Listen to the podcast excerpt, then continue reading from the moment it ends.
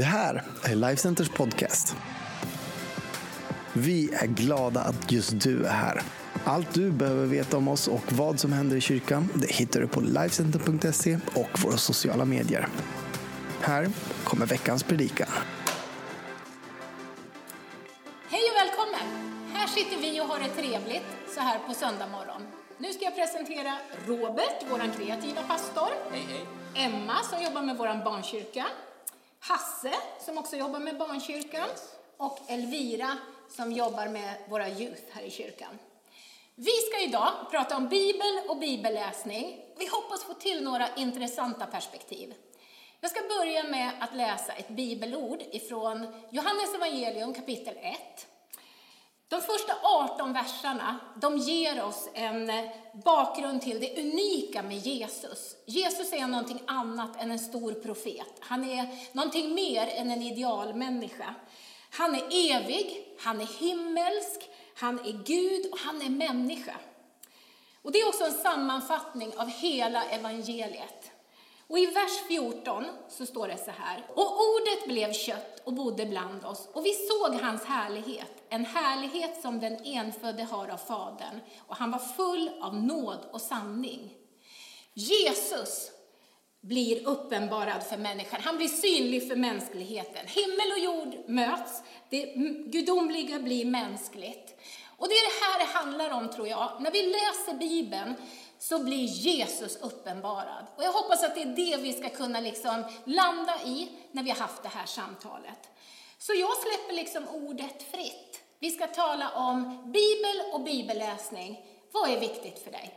Om jag får börja med att applicera det på barnkyrkan då, så är det ju, den är ju full av spännande berättelser.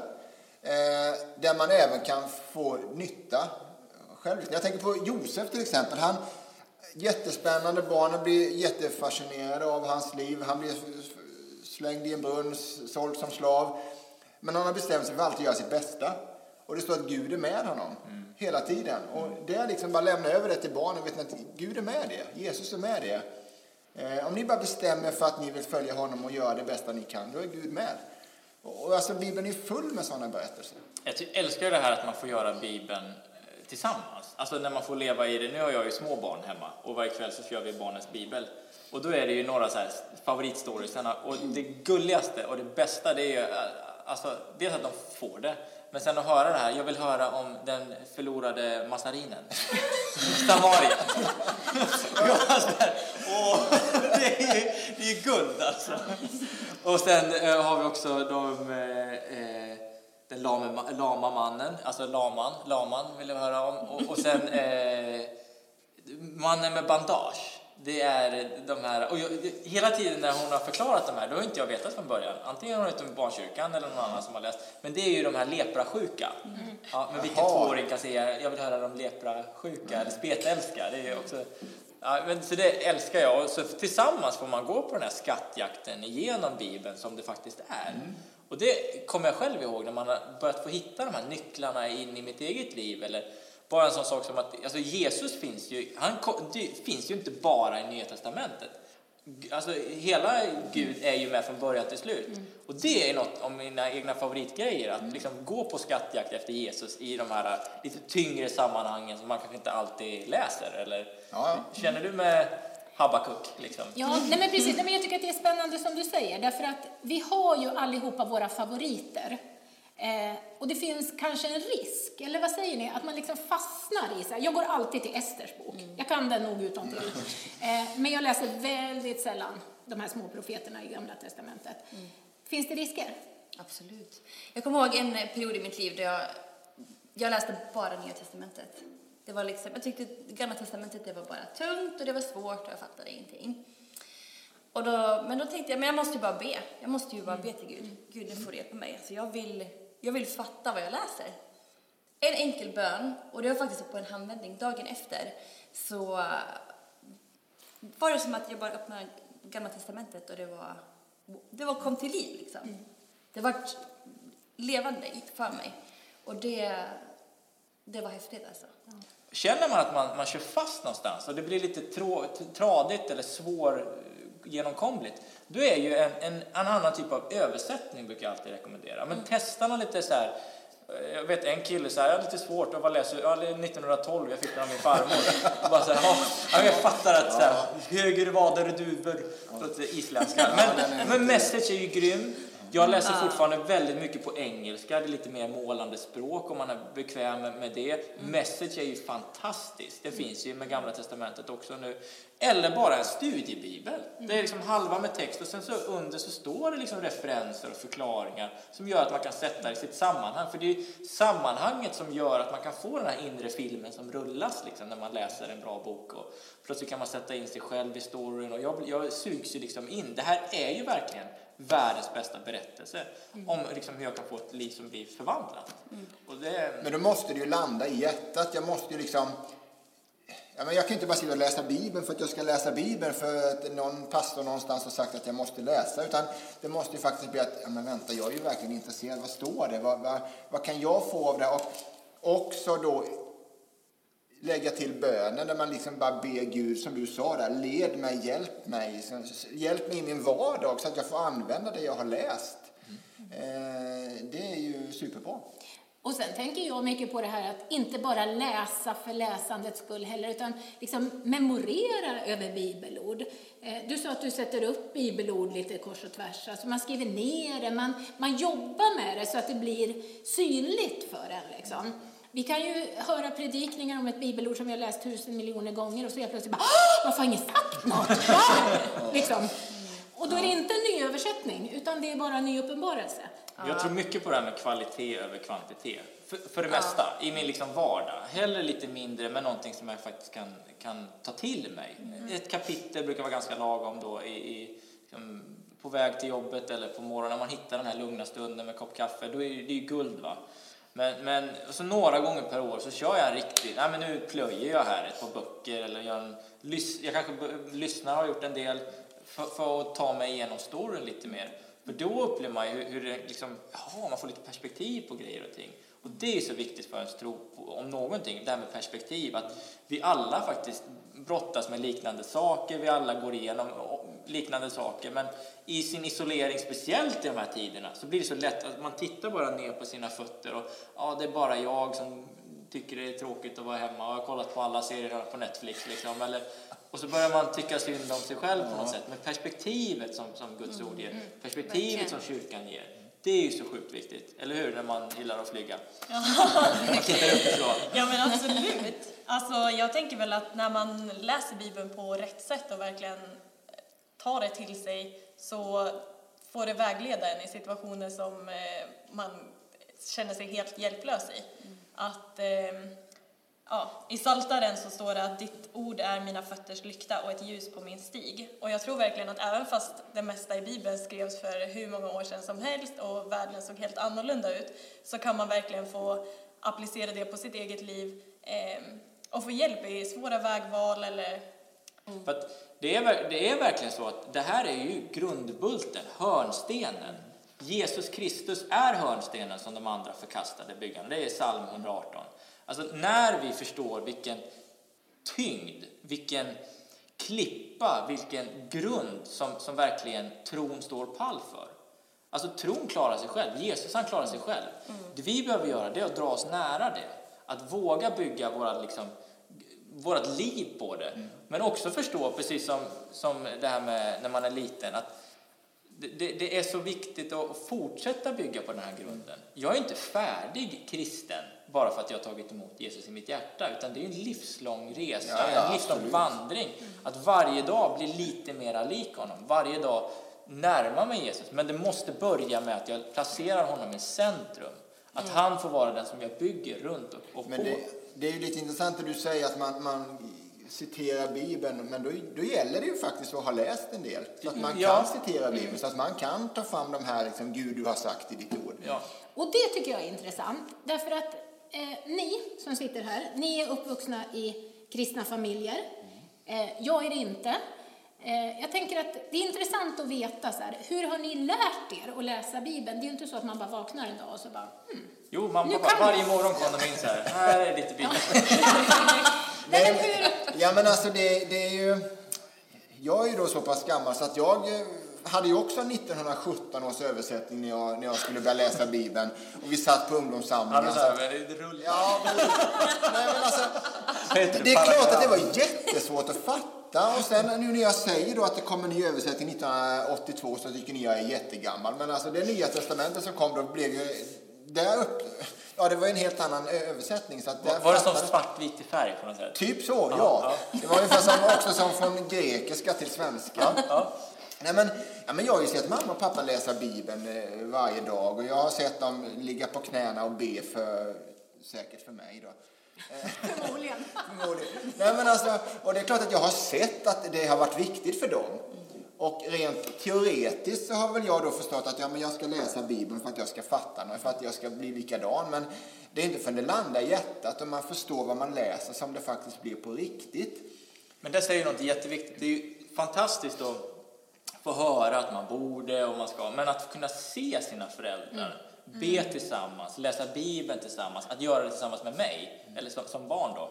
Eh, det är ju liksom någonting som verkligen gör det trovärdigt. Och det, det har jag tagit till mig i, i min liksom, egen barnuppfostran nu, att vi, vi läser tillsammans och vi knäpper händerna och så ber vi Gud som haver och eh, vi gör det tillsammans. Och det där är en styrka som jag, ja, där hittar jag otroligt mycket kraft som jag vet har burit oss igenom utmaningar och saker som händer. Men jag tänker då så här att för mig då som inte är uppvuxen med en mamma och en pappa som har liksom presenterat eh, Bibeln som den viktigaste boken. För mig har det ju varit superviktigt med kyrkan, med andra troende som liksom har gjort samma sak eh, som en förälder fast jag var mycket äldre. Och jag tror att det, man säger så. Nej, men jag tror att det är det vi behöver förstå som kyrka. Liksom. Att vi vill ju att det ska komma mängder med människor och de kanske är både 14 och 38 eh, och aldrig har läst Bibeln. Och vi kan inte säga till dem så här att nej men nu går du hem och så läser du. Du bara läser. Det kommer gå jättebra. Nej, utan vi måste förstå vad det liksom handlar om att mata en annan människa, att göra det här viktigt och levande. Men hur börjar man då? Ja. jag älskar om vi kan bli lite konkreta, Ja, men jag, jag gillar ju ja, Connect-grupperna, där man får träffas tillsammans. Man märker ju själv att man som kristen tänder ju till så oerhört mycket mer när det kommer en nyfrälst eller en ännu icke frälst människa som har tusen frågor och som vill veta. Och det är ju då man känner att det jag har, det betyder någonting för den här människan. Jag kan tycka att ja, men jag har inte så mycket, vad vet jag? Så det är Men- okej att fråga alltså? Ja, det är jätteviktigt att bra, då fråga. har vi konstaterat det. Ja, nej men alltså, när man inser själv att jag har någonting att dela med mig av. Det, det bygger ju mig också, får mig att växa samtidigt som det får den här nya människan att växa också. Men du läser ju, du delar ju en bibelplan. Jag eh, delar en bibelläsningsplan i eh, bibelappen med min eh, pojkvän. Och eh, då läser vi lite bibel I varje dag. London? Ja, precis. Ja.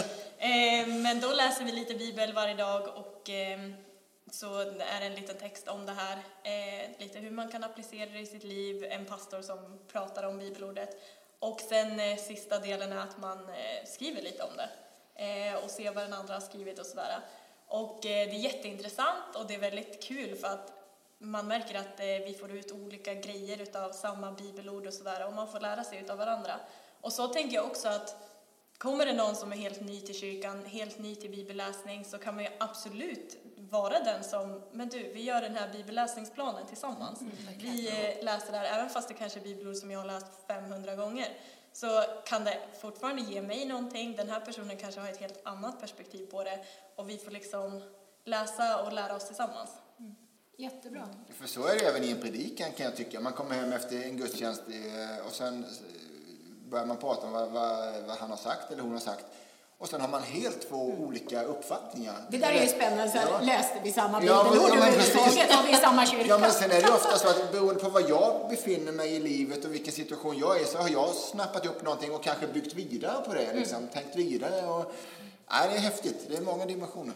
Ska man läsa på morgonen eller kvällen? Ska man läsa mitt på dagen? När ska man läsa Bibeln? När som helst. Det fanns ju inga regler. Nej, nej, och jag vill bara ge lite frihet här. Jag tror lätt att man tänker att vi som sitter här, vi är ledare, och de läser säkert minst en, tre, fyra, åtta böcker per dag. Ja. Och det är inte sant. Utan jag tycker liksom... Kan man, få in, ja, kan, man, kan man få in det gärna på morgonen, för det, det är någonting som så här startar upp dagen. Men i många, många år, jag läste alltid på kvällen innan jag gick och la mig.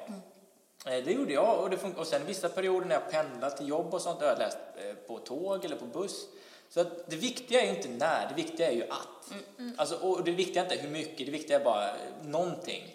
Och sen att liksom få det och bara tugga lite. För jag märker det, du berättade en story innan där, du har haft en liksom tuff start på morgonen. Och hur, man, när man läser någonting, hur, hur det bara bär en genom hela dagen. Och det, det, det liksom bara för en liksom framåt, lyfter mig och drar mig tillbaka till vad det egentligen handlar om och får perspektiv. Och, Sen kan jag tycka att om man bestämmer sig för att läsa på morgonen Ja. så kan jag tycka att börja med Bibeln. Ja. Börja inte med Facebook, Instagram, Snapchat, eh, Aftonbladet, mejlen. Utan, för då, då är huvudet redan igång. Liksom.